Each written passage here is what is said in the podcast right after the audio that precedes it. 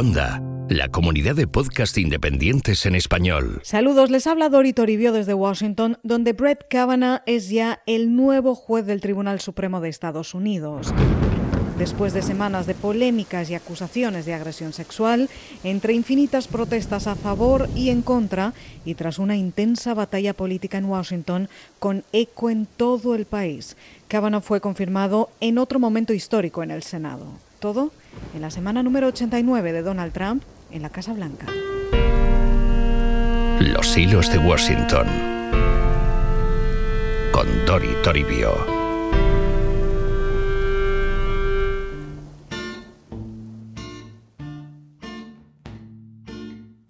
Como saben, este es el tercer episodio de este podcast que dedicamos a la confirmación del juez.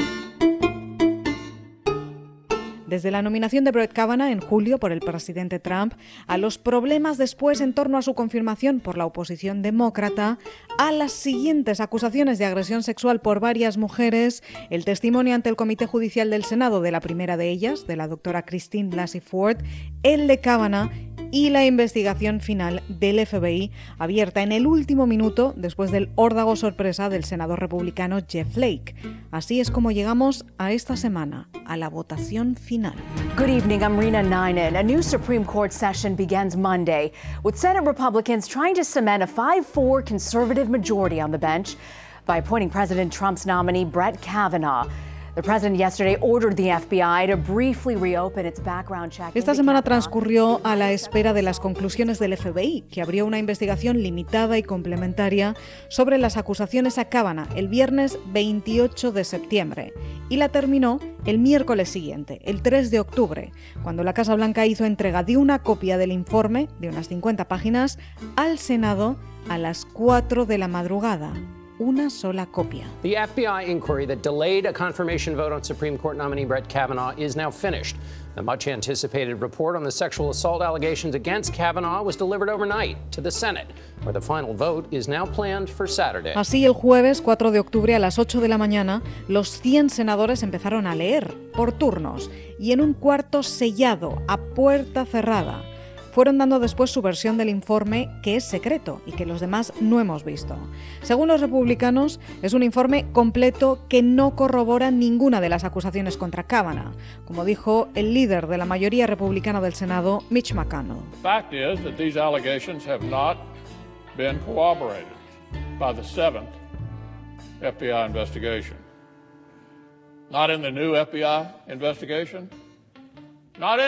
La lectura de los demócratas fue muy diferente. Protestaron por un informe demasiado limitado e incompleto, dicen, en el que lo más importante no es lo que contiene, sino lo que no contiene, porque solo entrevistaron a una decena de personas, dejando fuera a todos los testigos que proponían los abogados de Christine Ford y de Deborah Ramírez, dos de las mujeres que le acusan y que aseguran que esos testigos no entrevistados hubieran sido clave para llegar al fondo de todo el asunto. What I can say is that the most notable part of this report is what's not in it. It looks to be a product of an incomplete investigation that was limited. Perhaps by the White House, I don't know. Es un informe incompleto, denunció la senadora demócrata Feinstein, a la que siguieron otros demócratas que lo llamaron todo una farsa y un gran teatro republicano para confirmar a Kavanaugh a toda costa. Los republicanos respondieron que esta es la séptima investigación al juez, que ya ocupó otros cargos públicos en administraciones anteriores, y que da igual cuántas veces se investigue más, nunca estarán contentos porque solo buscan la obstrucción, dicen.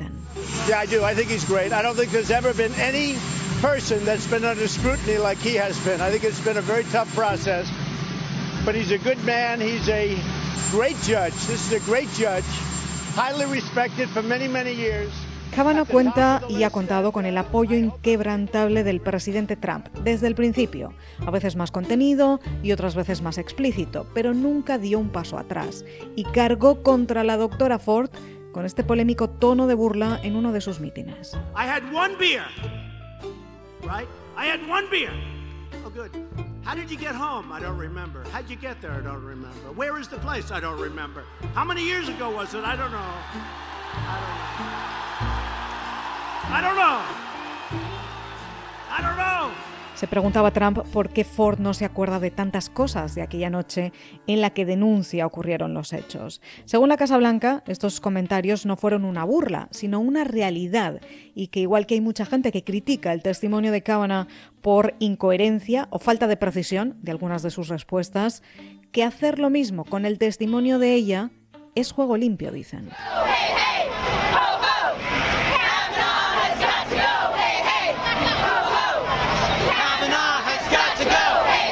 Así llegamos al viernes 5 de octubre, día en el que el Senado votó por primera vez sobre Kavanaugh para avanzar la nominación, entre protestas en contra del juez y también a favor. Los republicanos contaron votos hasta el último minuto y no los cerraron hasta el final.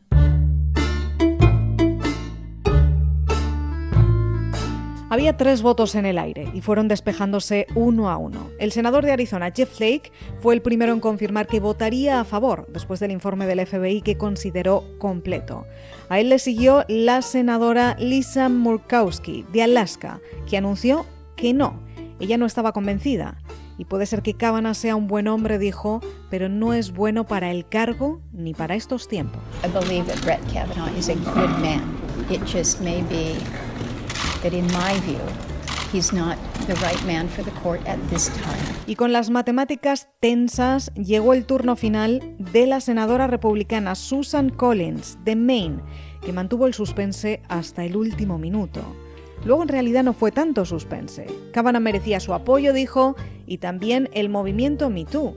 Pero las acusaciones presentadas contra el juez no tienen pruebas ni testigos, aseguró, y no son suficientes para impedir que llegue al Supremo. De ahí su voto. Mr. President, I will vote to confirm Judge Kavanaugh.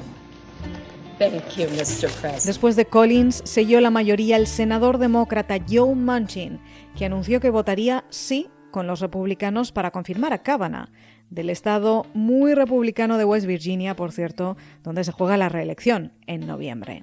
Y con estas protestas tras su decisión. Senator, what do you say to women who watch this process unfold, heard Dr. Ford's story? Even though they've stepped up. Con los votos ya cerrados, el Pleno del Senado convocó la votación final el sábado 6 de octubre al caer la tarde. Y esa tarde arrancó con más protestas. The sergeant at arms will restore order in the gallery. Protestas interrumpiendo el inicio de la votación, que después fue muy rápida. En cuestión de minutos, la cosa estaba decidida. Brett Kavanaugh fue confirmado como juez del Tribunal Supremo de Estados Unidos con 50 votos a favor y 48 en contra, uno de los márgenes más ajustados de la historia. On this vote, the ayes are 50, the nays are 48. The nomination of Brett M. Kavanaugh of Maryland to be an associate justice of the Supreme Court of the United States is confirmed. Los republicanos declararon victoria asegurando que se ha hecho justicia y que el Senado no va a ser intimidado por la mafia, dijo el líder McConnell. Los demócratas hablan de uno de los peores días en la historia del país y piden a todos aquellos y aquellas que están enfadados y enfadadas que salgan a votar en noviembre, como coreaban las protestas delante del Senado al terminar la confirmación.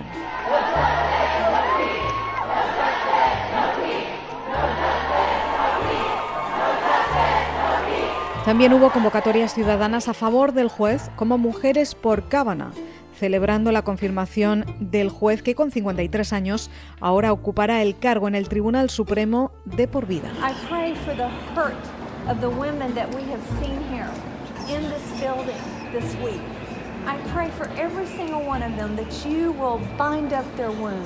Por eso la confirmación de un segundo juez conservador para el Tribunal Supremo es una grandísima victoria para Donald Trump. Ya confirmó a Neil Gorsuch en 2017 y ahora a Brett Kavanaugh. Son 2 jueces en menos de 2 años y así consolida la mayoría conservadora del alto tribunal, lo que marcará el futuro político, legal y social de este país por las próximas décadas. Incluso, potencialmente, el futuro del presidente de Estados Unidos, como le preguntaron en su testimonio ante el Senado. You did not take the position that President Clinton was immune from investigation.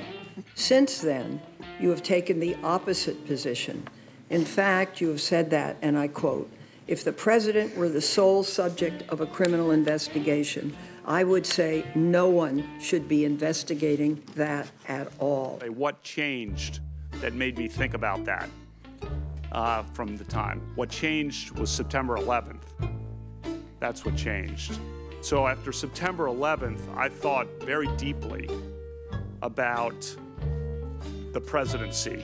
Y esta es una confirmación muy importante para Trump y para los republicanos a menos de 30 días de las elecciones legislativas de noviembre, las midterms, en las que está en juego la renovación del Congreso y de un tercio del Senado y de 39 gobernadores del país, además de otras convocatorias locales y estatales. Es una cita importante que, según cifras iniciales, está generando una movilización de votantes muy alta, de demócratas y republicanos, algo que generalmente no ocurre en midterms. Hay quienes se preguntan si esto va a mantenerse así y con todos los votantes, y hay quienes citan los precedentes del caso de Anita Hill en los 90, después de la confirmación del juez Clarence Thomas, a quien acusó también de acoso sexual, se declaró lo que se llamó el año de la mujer, porque en las elecciones siguientes 24 mujeres ganaron su escaño en el Congreso. Muchas de ellas siguen hoy ahí, además de otras citas locales y estatales. Y como saben, aquí desde hace meses se está hablando de lo mismo, de la ira de las mujeres, dicen, como fenómeno en elecciones locales que muestra que cada vez se presentan más mujeres a cargos públicos y cada vez ganan más. Pero eso habrá que verlo el próximo 6 de noviembre, que cada vez está más cerca, y lo contaremos aquí, en los hilos de Washington. Hasta entonces, que pasen ustedes una excelente semana. Puedes escuchar más episodios de Los Hilos de Washington en cuonda.com y además encontrarás... Entonces volví a preguntarle al médico, bueno, entonces, ¿cómo es que vamos a hacer esto? Y esa conversación él ya la había tenido 150.000 veces, pero necesitaba como volverlo a repasar. Entonces él le decía, pues cuando usted esté listo, se va a recostar en su cama o donde quiera estar cómodo. Lo primero que voy a hacer es ponerle un catéter en una venita y le voy a dar un sedante y lo voy a dormir profundamente, y en realidad ese va a ser para usted su muerte. No va a estar muerto físicamente, pero usted se va a dormir plácidamente, tranquilo, y en ese momento, y solo en ese momento, por esa misma vía intravenosa le aplico la droga que sí le va a parar el corazón. Historias de libertad, sus protagonistas y paisajes sonoros. Esto es Las Raras Podcast. Un podcast independiente para entender nuestro tiempo. Desde Chile, con Catalina May y Martín Cruz. Descubre nuevos podcasts en cuonda.com, la comunidad de podcast independientes en español.